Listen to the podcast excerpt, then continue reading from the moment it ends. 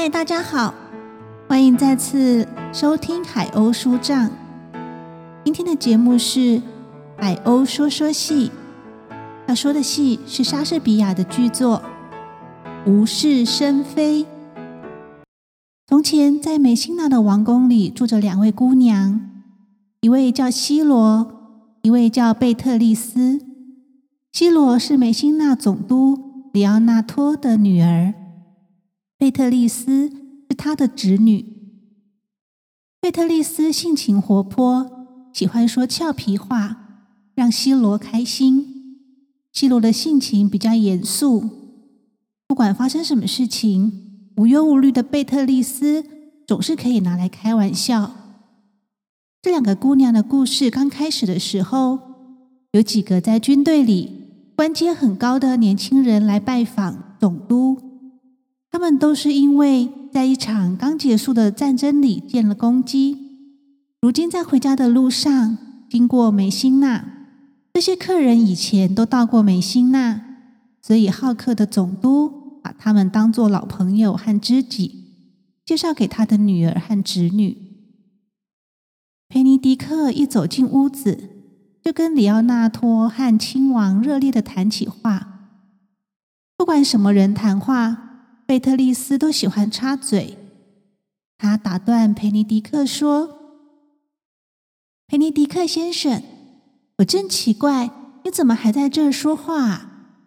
没有人听你说话呢。”佩尼迪克跟贝特利斯一样，也是个闲不住嘴的人，可是这种随便的打招呼的聊天，却叫他不太高兴。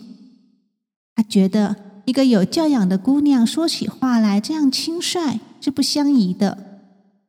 他想起上次到梅辛纳的时候，贝特丽斯常常拿他开玩笑。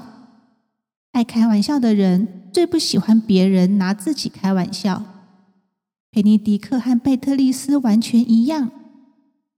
过去这两个嘴快的人，每次一见面，总要展开一场。彼此挖苦讥笑的舌战，分手的时候彼此都是气呼呼的。所以，当佩尼迪克说话的时候，贝特丽斯跑来打断他，告诉他没人在听他说话。佩尼迪克就假装先前没注意到他在场，说：“哎呦，我亲爱的傲慢小姐，您还活着啊！”现在他们之间又展开了舌战，接着就是一场又长又热烈的争论。在争论的时候，贝特利斯虽然知道佩尼迪克在最近这次战争中表现的很勇敢，他却故意说他要把他打死的人一个个吃光。他注意到亲王很喜欢听佩尼迪克聊天。就叫他做亲王的小丑。这句讥讽话比贝特利斯以前说过任何话都叫佩尼迪克更难堪。他为了暗中讽刺他是个懦夫，说他要把他杀死的人全部吃光。这点他倒不在乎，因为他知道自己是个勇敢的人。可是大家最怕被背上小丑的污名。这种指责有时候跟事实太相近了，所以佩尼迪克为了贝特利斯叫他做亲王的小丑，开始恨他。希罗在这些贵宾面前一句话也不说。克劳迪奥仔细留意到，他比以前更好看了。他注视着他苗条的身材、优美的气质。这时候。亲王听到佩尼迪克和贝特丽斯之间诙谐的谈话，觉得十分有趣。他小心的对里奥纳托说：“这真是个愉快活泼的年轻姑娘，她倒可以成为佩尼迪克的好妻子呢。”里奥纳托听了这个暗示，就回答说：“啊，殿下，殿下，他们要是结了婚。”不出一个星期就会吵得发疯的。尽管里奥纳托认为他们不适合做夫妻，可是亲王仍然没有放弃，帮这两个机智的口才家配成一对的念头。亲王和克劳迪奥从王宫回来的时候，发现原来除了他替佩尼迪克和贝特利斯筹划的婚姻之外，他们这一伙好朋友当中，还有旁人也需要撮合呢。因为克劳迪奥竭力的称赞西罗，这一下亲王也猜到了他的心思。亲王很高兴，就对克劳迪奥说。你爱西罗对吗？对于这个问题，克劳迪奥回答：“啊，殿下，我上次来到美辛纳的时候，是用军人的眼光看他。虽然满心喜欢，可是没有功夫去谈爱情。现在呢，在这种快乐的太平日子，不想战争，脑子里就腾出地方来了。如今我的脑子里……”冒着一缕缠绵的柔情，这种柔情告诉我，年轻的西罗有多美，使我想起来出征以前，我应该就已经爱上他了。克劳迪奥说出自己对西罗的爱意，亲王听了很感动，马上就去向里奥纳托提亲。里奥纳托同意了这个建议。同时，亲王也没费多大事，就说服了温柔的西罗答应这桩婚事。克劳迪奥是个天资聪颖、很有学问的贵族，如今他又有了这位好亲王的帮忙，里奥纳托自然很迅速的决定了婚礼的日子。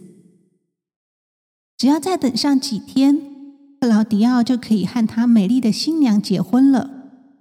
可是他仍然抱怨这中间的日子太无聊了，因为大多数青年在专心等待一件事情实现的时候，心里总是不耐烦的。因此，亲王为了让他不觉得等待的时间很漫长，就想出一条妙计，要培尼迪克和贝特利斯两人发生恋爱。克劳迪奥很高兴的参加这一个。一时兴起的建议，里奥纳托答应帮助他们。连西罗也说，他要尽他微薄的力量，帮助他的堂姐得到一个好丈夫。亲王想出的计策是，要男人们要佩尼迪克相信贝特利斯爱上了他，然后又要西罗叫贝特利斯也相信佩尼迪克爱上了他。亲王。里奥纳托和克劳迪奥先活动了起来。他们等着时机，正当佩尼迪克静静的坐在凉亭里看书的时候，亲王和他的助手们就站到凉亭后面的树丛，离佩尼迪克近的，可他没法不把他们的话全听进耳朵去。随便谈了一些话后，亲王说：“里奥纳托，你过来。”那天你告诉我什么话来着？不是说你的侄女贝特丽斯爱上佩尼迪克先生了吗？我再也想不到那位小姐会爱上什么男人了。我也没想到啊，殿下。里奥纳托回答说：“尤其想不到他对佩尼迪克会这样多情，因为从外表上看，他好像很讨厌他似的。”克劳迪奥证实了这些话，说西罗告诉他贝特利斯很爱佩尼迪克，要是佩尼迪克不肯爱他，他就一定会伤心而死。里奥纳托和克劳迪奥似乎都觉得佩尼迪克绝不可能爱他的，因为他一向喜欢逗弄所有的漂亮女人，尤其是贝特利斯。亲王听了这些话。假装很同情贝特利斯，于是他说：“要是把这件事情告诉佩尼迪克就好了。告诉他有什么好处呢？”克劳迪奥说：“他也不过把他当做一桩笑话，更叫那个可怜的姑娘难堪罢了。他要是真的这样，亲王说，那么把他吊死倒是一件好事了。”因为贝特丽斯是个非常可爱的姑娘，她什么事都聪明，就是在爱上佩尼迪克这件事上不大聪明。这时候，亲王向他的同伴们示意，向前面走去，让佩尼迪克仔细去想一想他偷听到的这些话。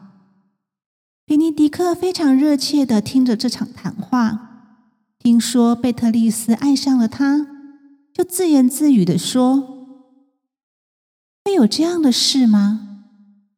风会吹到那个角里去吗？”他们走了以后。他一个人纳闷的想着：“这不会是骗人的吧？”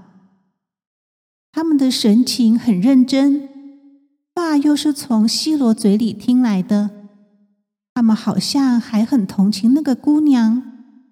她竟然爱上了我，我一定要好好报答她才是啊！我从来也没想过要结婚。当初我说我要做一辈子的单身汉。那是因为我没有想到会活到结婚的那一天。他们说这个姑娘品性好，长得又美，那的确是。还说她除了爱上我这件事以外，在别的事情上都是很聪明的。可是爱上我也不能证明她就愚蠢啊！啊，贝特丽斯来了。对天启示，她真是个漂亮姑娘。我真的。从他脸上看出几分爱我的意思来了。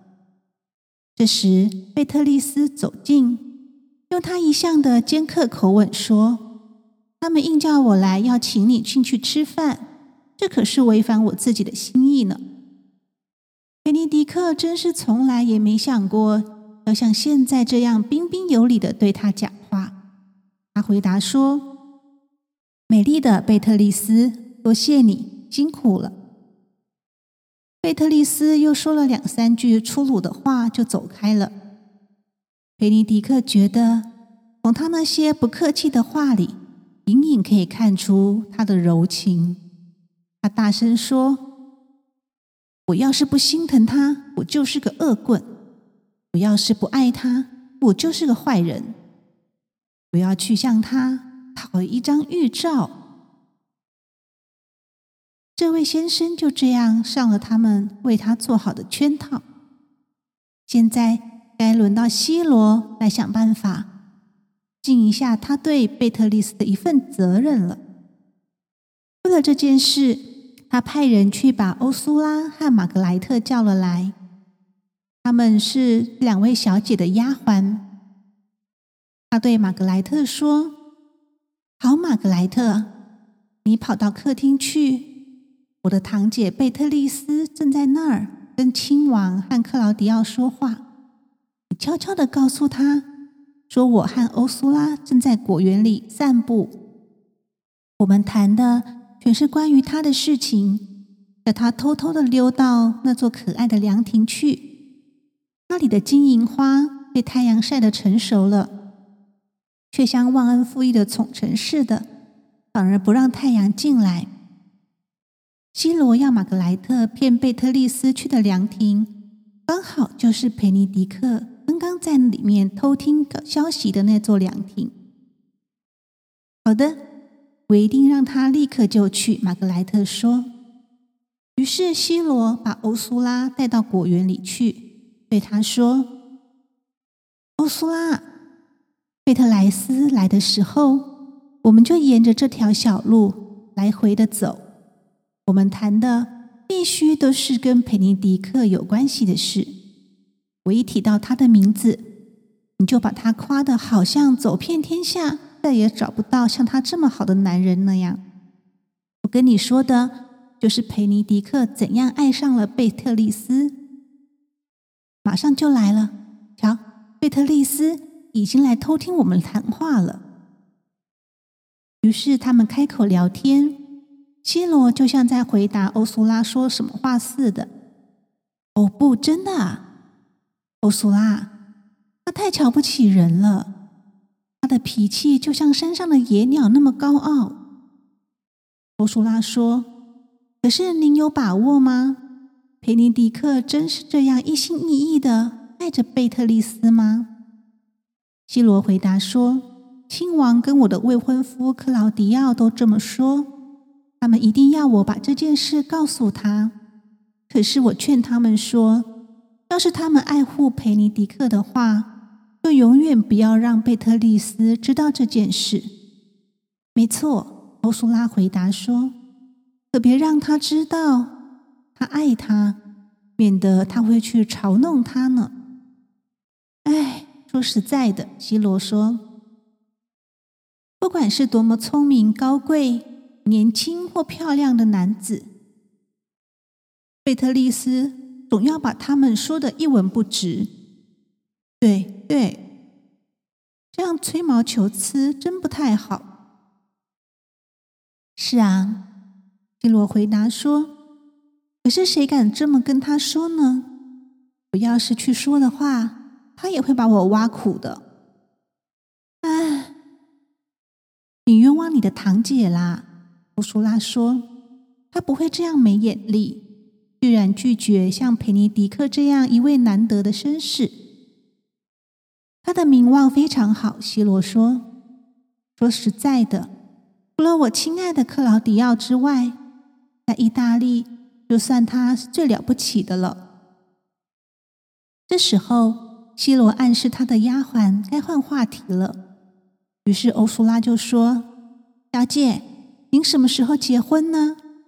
希罗说：“明天就去跟克劳迪奥结婚。”他要求奥苏拉跟他一块儿去挑几件新衣裳，他想跟他商量一下明天该穿什么才好。贝特丽斯一直小心的偷听这番谈话，等他们走了以后。他就说：“啊，我的耳朵怎么会这么热呢？难道我听到的都是真的吗？”轻蔑和嘲笑，我跟你们永别吧，再见了，少女的骄傲，佩尼迪克，爱下去吧，我不会辜负你的，让我这颗野马似的心，在你恩爱的手下驯服起来吧。无论谁看到这对老冤家变成了相爱的新伴侣，看到天性快乐的亲王那有趣的计策，哄得他俩互相爱上对方，都会觉得很愉快。可是现在，我们也该提一提西罗遭遇到的可悲命运了。第二天本来是西罗结婚的日子。却给他和他的好父亲里奥纳托的心上带来了悲哀。原来亲王有个同父异母的弟弟，跟亲王一起从战场上来到梅辛纳。这个弟弟名叫唐约翰，是个又阴险又不安分的人。他专门喜欢设下阴谋来陷害别人。他恨他的哥哥亲王。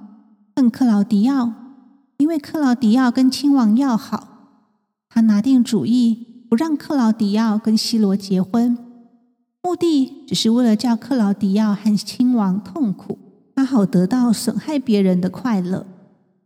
因为他知道亲王一心一意想成全这桩亲事，对这件事热心的不亚于克劳迪奥自己。为了达成这个毒辣的目的。他雇了一个跟自己一样坏的人，名叫布拉切奥。为了唆使这个人去破坏，唐约翰答应给他一大笔钱。这个普拉切奥正跟西罗的丫鬟玛格莱特谈恋爱。唐约翰知道这件事，就怂恿他，就让玛格莱特答应当天晚上，等西罗睡了以后，隔着他女主人的卧室窗户跟他谈心。并且穿上西罗的衣裳，跑骗克劳迪奥，叫他相信那就是西罗。唐约翰布下这个毒计，想达到的正是这个目的。接着，唐约翰就到亲王和克劳迪奥那去，告诉他们西罗的行为不检点，深更半夜隔着卧室的窗户和别的男人谈心。这天正是结婚的前一天。他表示愿意领他们去，让他们亲眼看到西罗隔着窗户和一个男人谈心。亲王和克劳迪奥同意跟他一块去。克劳迪奥还说：“要是我今天看到什么叫我不该跟他结婚的事，那么明天我就要在本来预备跟他结婚的教堂里，当着大家羞辱他。”亲王也说：“我既然帮助你把他追到手，也会跟着你一起羞辱他。”唐约翰当天就把他们带到西罗的卧室附近，他们看见了布拉契奥站在窗子底下，还看见玛格莱特从西罗的窗口往外看，并且听到他跟布拉契奥谈心，而玛格莱特穿的。正是亲王和克莱迪奥曾经看过西罗穿过的衣服，于是他们相信那个人就是西罗本人。奥迪奥一旦发现了这件事，就气得跟什么似的。他对清白无辜的西罗原本的满腔爱情，瞬间化成仇恨。他决定照他之前说的那样，第二天要在教堂戳穿这件事。亲王也同意他的做法。第二天，他们聚在一起举行婚礼。克劳迪奥跟西罗站在神父面前，克劳迪奥却用他最激动的言辞宣布了无辜的西罗的罪状。西罗听他说出这样荒唐的话，十分惊讶。他温顺的说。我的丈夫生病了吗？怎么会讲起这样的糊涂话来呢？里奥纳托非常震惊，就对亲王说：“殿下，你怎么不说话呢？”亲王说：“我说什么好呢？我竭力怂恿我的好朋友跟一个拜德的女人结合，我已经够丢脸了。”里奥纳托。我凭人格向你起誓，我自己、我弟弟，还有克劳迪奥，昨天晚上我们确实看到，并且听见他半夜在卧室的窗口跟一个男人谈心。佩尼迪克听到这些话时，他说：“这不像在举行婚礼了。”真的，天哪！伤心的西罗说。接着，不幸的姑娘又昏了过去，看上去完全像死了样。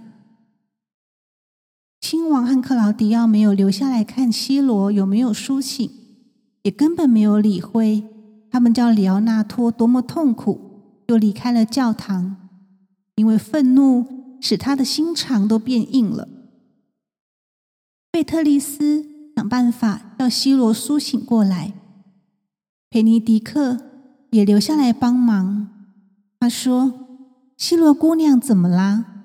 看起来像是死了。”贝特丽斯非常苦恼的回答：“因为他很爱他的堂妹，深深知道他堂妹素来品性端正，毫不相信听到了那些坏话。可怜的老父亲可不是这样。”他相信了这些关于他的孩子丢脸的故事。这时候，西罗像个死人一样躺在他面前，他还朝着女儿唉声叹气，说：“巴不得西罗再也不要睁开眼睛。”可是老神父是个聪明人，善于观察人的个性。当这姑娘听到别人责备她的时候，她十分注意西罗的神色。看到他脸上充满了羞辱的红晕，又看到苍白把羞红的脸色赶走，在他眼睛里，他看到了一种火，可以看得出亲王指责这少女不贞的话都是没有根据的。于是他对那个伤心的父亲说：“这位可爱的姑娘，要不是凭空受到冤枉，你就叫我傻子吧。”别再相信我的学问、我的见识，也别相信我的身份、我的职务了。当西罗从昏迷状态中苏醒过来后，神父对他说：“好姑娘，他们告你跟什么人要好呢？”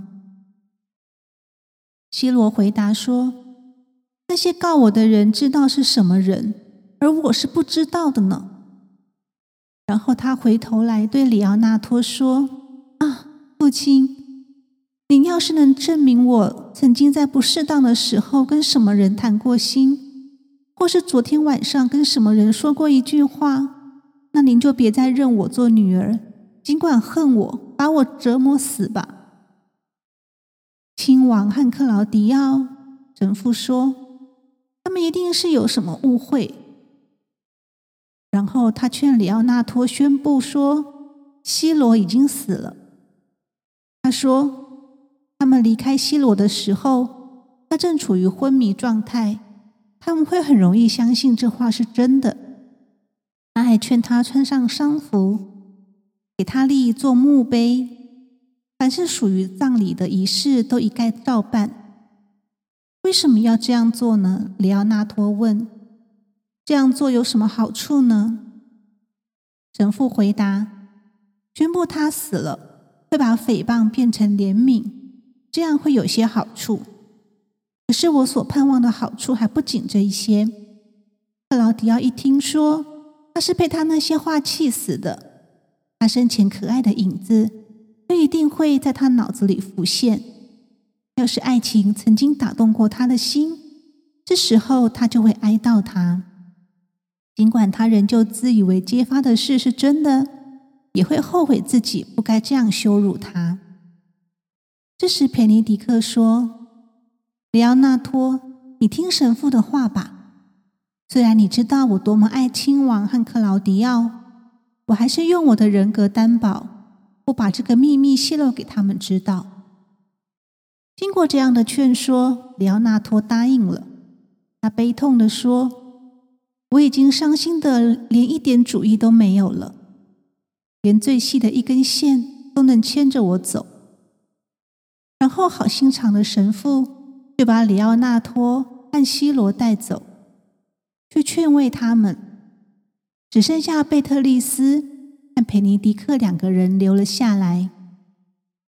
他们那几位朋友布置了一个有趣的计策，原是为了好把他们搞在一起，指望大大寻一下开心。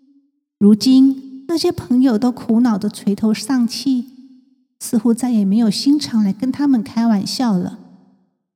佩尼迪克头一个开口说：“贝特丽斯姑娘。”你一直在哭吗？是啊，还要再哭一阵呢。不错，佩尼迪克说：“我相信你的好堂妹受了冤枉。唉，谁要是替她伸了冤，我一定会好好酬谢她。”贝特利斯说。于是佩尼迪克回答：“有什么办法能表示这种情谊吗？”世界上我没有比你更爱的人了，这不是很奇怪吗？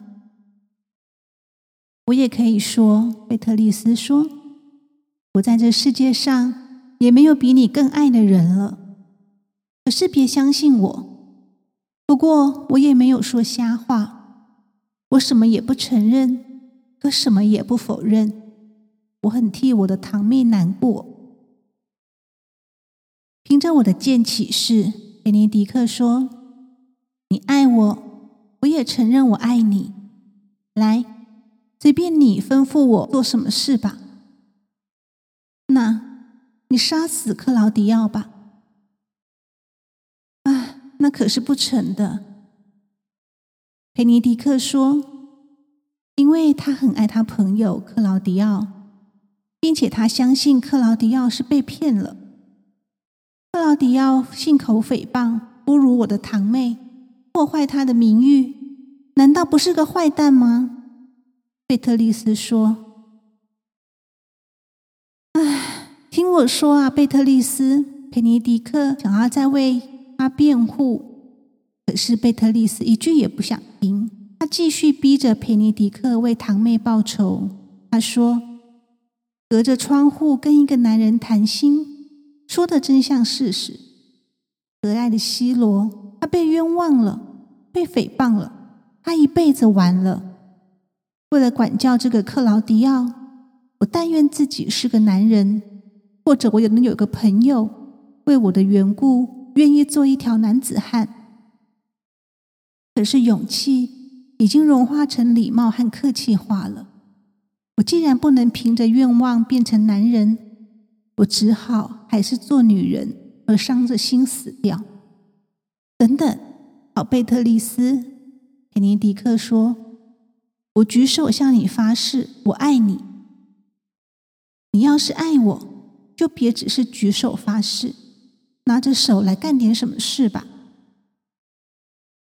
凭良心说，你认为克劳迪奥冤枉西罗了吗？佩尼迪克问：“是啊，就像我知道我有思想、有良心一样正确。”好吧，佩尼迪克说：“我答应你去向他挑战，但是先让我亲一亲你的手再走。我举这只手向你发誓，我一定会狠狠的让克劳迪奥吃点苦头。